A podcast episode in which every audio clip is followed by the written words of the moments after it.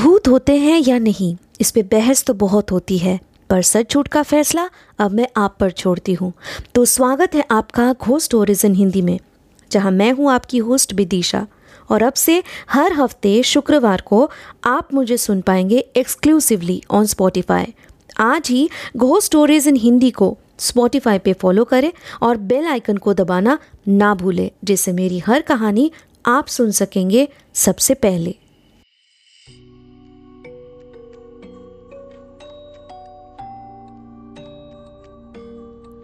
उसका इस दुनिया में जीने का समय अब खत्म हो चुका है। कल का सूरज ही उसकी ज़िंदगी का आखिरी सूरज होगा। बेचारा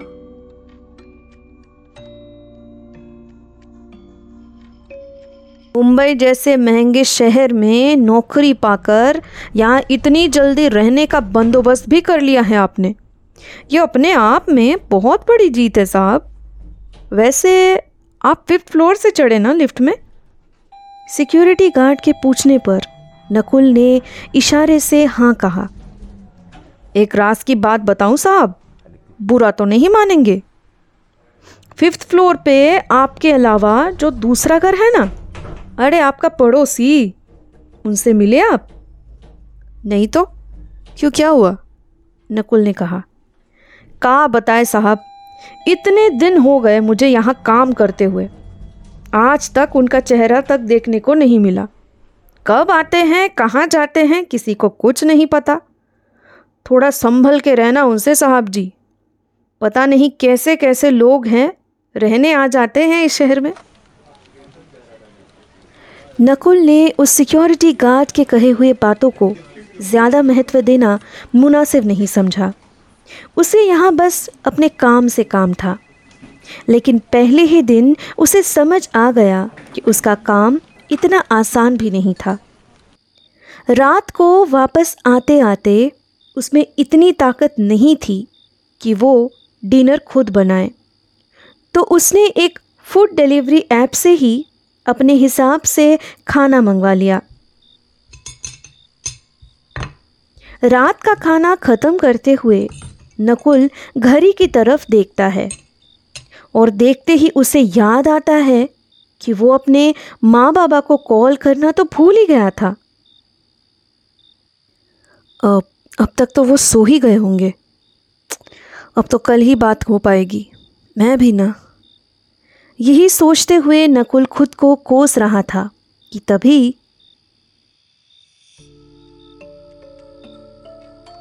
पहले ना उस औरत को घसीट कर किचन तक ले गई। वो रोती रही कि छोड़ दो, लेकिन उसकी किसी को सुननी कहा थी?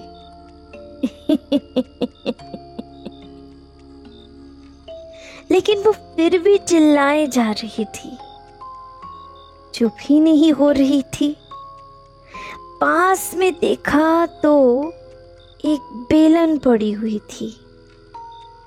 उसी से उसके मुँह पे मारती गई मारती गई मारती गई।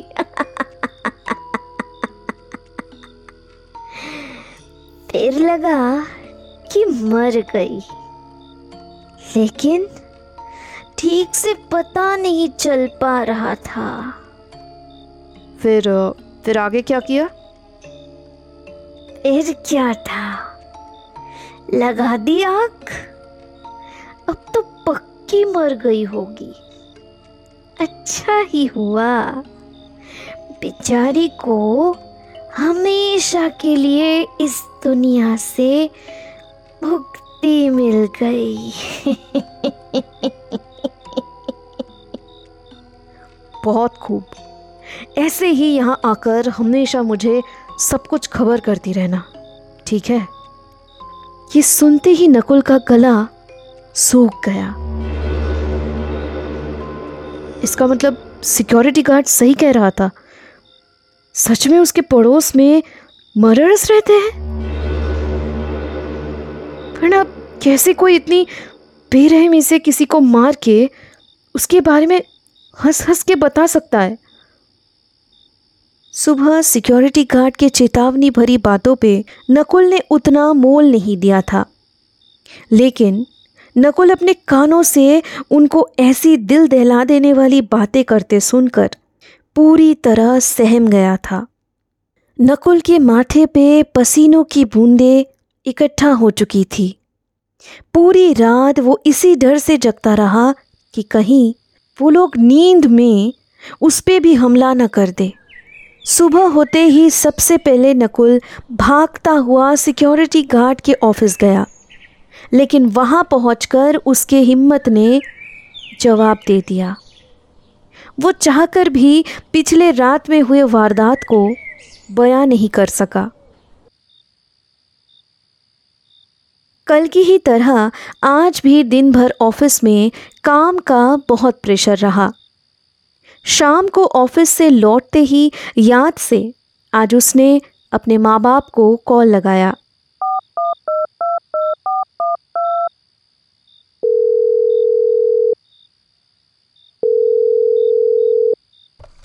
तो ठीक तो है ना बेटा?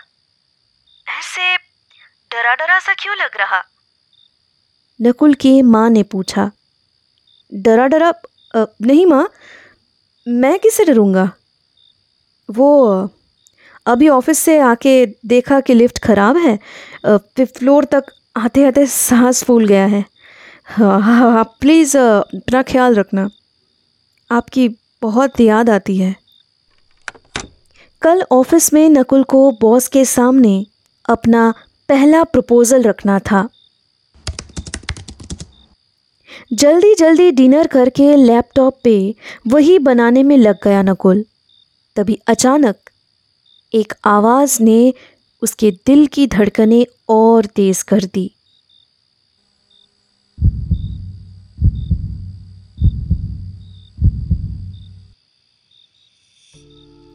रोज सुबह मॉर्निंग वॉक करते हुए लोग कितने आराम से रहते हैं।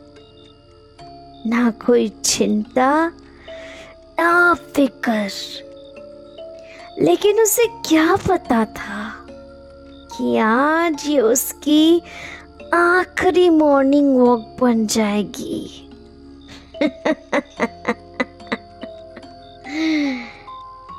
अच्छा हुआ। वो अपने आसपास के लोगों पे ज़्यादा ध्यान नहीं देता था। तभी तो उसको पता भी नहीं चला कि कब वो खंजर उसके सीने के आर पार हो गई। कैसे हँसी खुशी दौड़ते हुए अपने मौत को गले लगा लिया बेचारे ने। इससे पहले कि कोई मदद वहाँ पहुँचती। वो हमेशा के लिए इस दुनिया से चल दिया। जाने वाले को कौन ही रोक पाया है?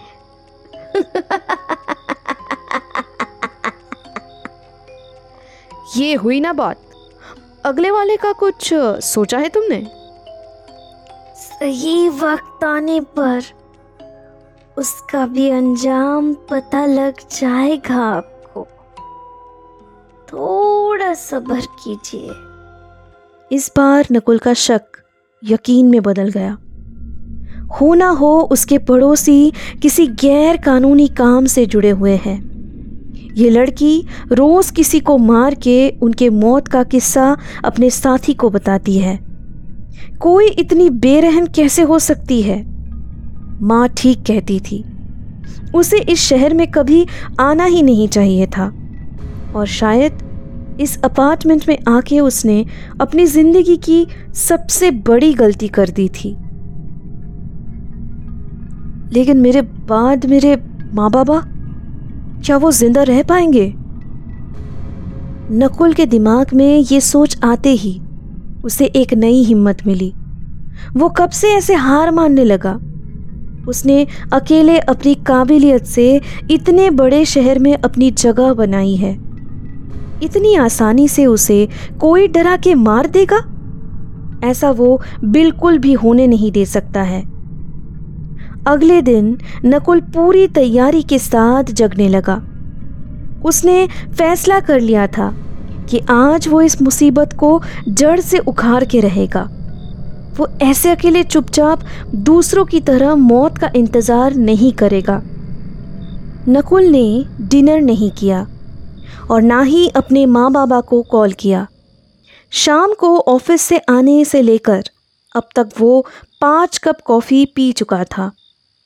अब बस वो इसी उम्मीद में बैठा था कि कब वो औरत वापस अपनी कहानी शुरू करे और कब वो अपना चाल चले कॉफ़ी का एक और कप हाथ में लिए, सोफे पे नकुल बैठा ही था कि तभी एक जानी पहचानी आवाज़ उसके कानों तक पहुँची।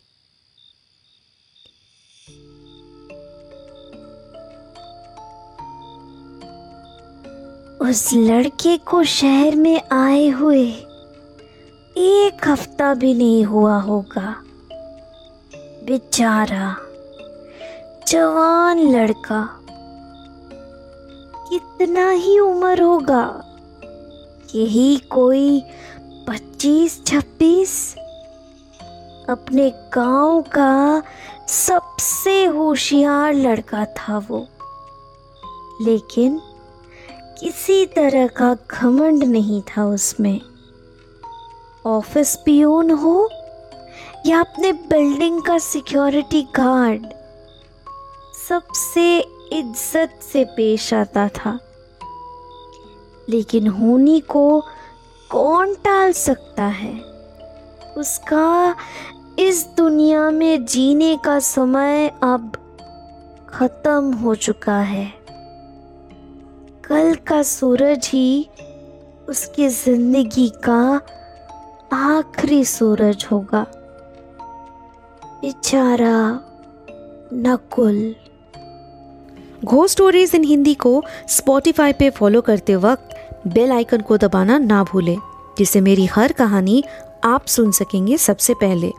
अब से हफ़्ते के हर शुक्रवार को मैं आपके लिए लाऊँगी ऐसी कहानियाँ, जो आपके डर के परिभाषा को बदल के रख देगी।